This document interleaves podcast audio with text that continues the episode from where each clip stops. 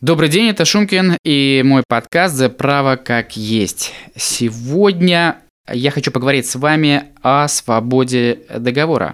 И на тему этого подкаста меня подтолкнул мой коллега-адвокат, который удивил меня, удивившись сам тому, что свобода договора, и сейчас здесь дисклеймер, и не только свобода договора, но и других воль не абсолютно, то есть носит или может носить ограниченный или ограничивающий характер. Какое же значение принципа этого свободы договора? Этот принцип – основа цивильной, то есть гражданской, рыночной экономики. Чем ее больше, тем больше рыночной свободы. И обратно, чем сильнее эта свобода договора, в нашем случае ограничена, тем сильнее ущерб для рыночной экономики в целом ее полезной эффективности. Важное уточнение мы теперь в голове будем держать о том, что э, свобода договора не носит абсолютный характер. Какие же цели несет в себе ограничение свободы договора, когда мы можем заключить э, любое соглашение со всеми, но с определенными оговорками. Первое – это защита публичного интереса. То есть мы должны быть подчинены объективным правилам поведения, то есть те, которые законодатель вмял в бумагу и назвал законами. Защита основ морали – это развитие гражданского общества. И именно цель такого развития, конформности, направленный на выживание, подразумевает защиту от абсолютной свободы договора. Защита интересов третьих лиц. И круг этих лиц он может быть совершенно широким. И для того, чтобы заблокировать какие-то, пресечь негативные последствия от преодоления там, личных границ этих лиц. Личные границы в нашей личной обычной жизни и статья 10 в Гражданском кодексе. Стоит отметить, что законодатель в доктрине, и доктрина сама отдельно говорит о том, что ограничения должны быть убедительно основанными какими-либо ценностями общими, правовыми или соображениями абстрактно-догматическими, они таковыми являться не могут. То есть нельзя на основе каких-либо неподтвержденных предубеждений ограничивать свободу договора. Об этом в свое время, еще лет 8 тому назад, э, говорил Высший арбитражный суд, ныне упраздненный Российской Федерации, который поддерживал свободу договора и возможность ее ограничений. Конституционный суд еще раньше, поддерживая статью 55 Конституции Российской Федерации, говорил о том, что в целях необходимых э, для основ конституционного строя нравственности, здоровья, прав и законных интересов каких-либо лиц возможно обеспечить определенное ограничение. Какие же ключевые модели ограничения свободы договора существуют?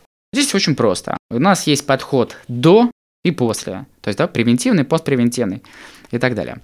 А, императивные нормы – это те правила поведения, которые мы, как адресаты, к которым эти нормы направлены, изменить не можем. В этом проявляется, наверное, основная мощь законодательной машины. Есть правила поведения, которые мы не меняем. Если мы заходим в какое-то незнакомое для нас помещение, и там находится какая-то корпусная мебель, по умолчанию мы ее не двигаем без согласия с владельцем этого жилья. Да? А диспозитивная норма заключается в том, что мы, собственно говоря, вольны ну, там, присесть там, где мы хотим, а если, опять же, нет указания там, от владельцев этого жилья.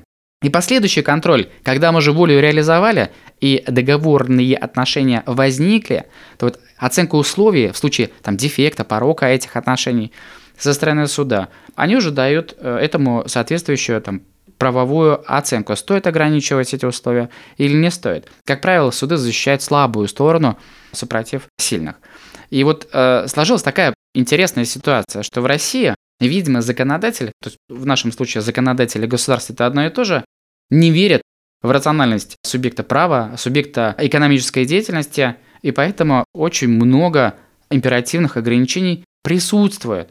По большому счету, модератор этих отношений государство зарегулировал все общественные отношения. А в Европе, наоборот, пошли по пути а, презумпции диспозитивности, что, собственно говоря, а, дает такой приток свободы, реальной свободы для развития экономических отношений.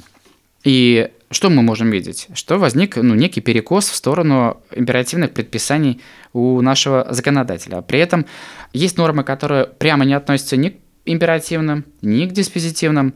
И вроде бы хорошо. Суды могут, об этом тоже в свое время говорил э, Высший арбитражный суд, лет 7 тому назад, в 2014 году, говорил о том, что, собственно говоря, нестабильность э, правоприменения норм и необходимо, то есть те тексты, из текста которых нельзя понять, императивная она или диспозитивная. может привести к тому, что суды будут вынуждены исходить из телеологических условий. То есть законодатель имел какую-то цель телеологическую. То есть, собственно говоря, зачем нужна эта норма права и какой цели она должна быть достигнута.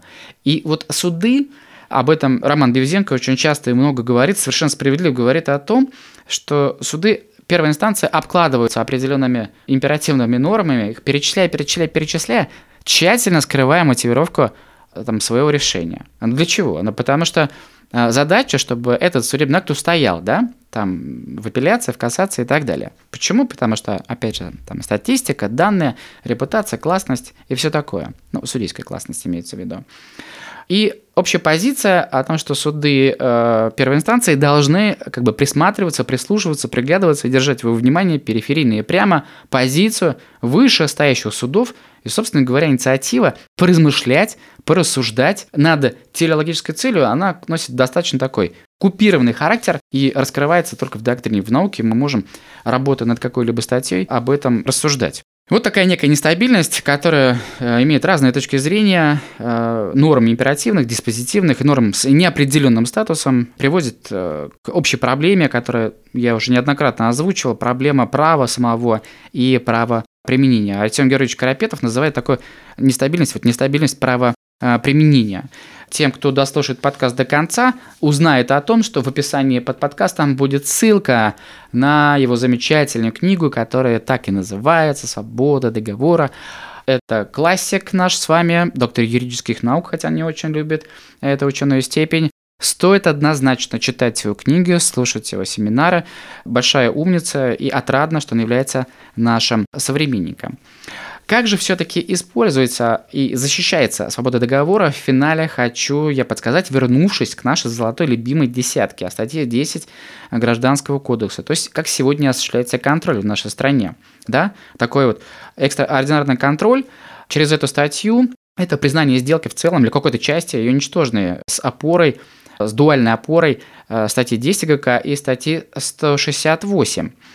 И она применяется вот дуально-субсидиарно. Это когда вопиющее, слово несправедливость не очень хочется применять, э, в объективном характере ее ну, нет, законодатель не дает определения несправедливости, но если мы ее ощущаем, видим, исходя из условий договора, когда нарушен баланс интерес, прав и обязанностей, особенно ответственности, мы предполагаем такое положение вещей в договоре, ну, агрессивным поведением а, одной из сторон, и, конечно, должна применяться. В совокупности статья 10 и статья 168.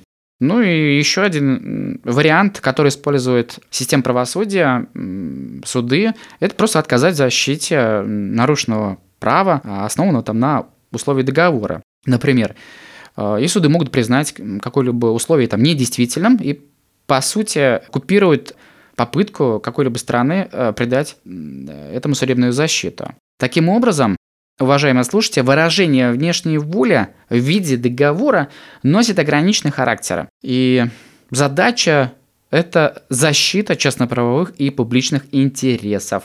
Важно, чтобы баланс этих интересов тоже соблюдался. Пока.